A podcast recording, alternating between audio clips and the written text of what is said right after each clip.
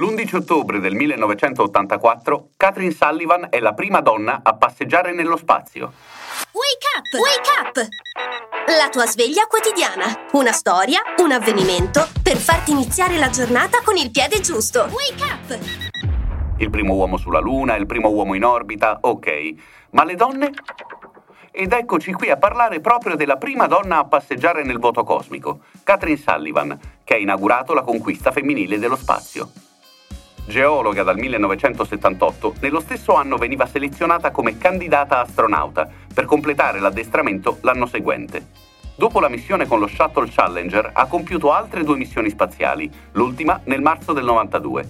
È anche la prima donna a essere scesa nel punto più profondo del pianeta, la fossa oceanica delle Marianne. Niente mezze misure, vero Catherine?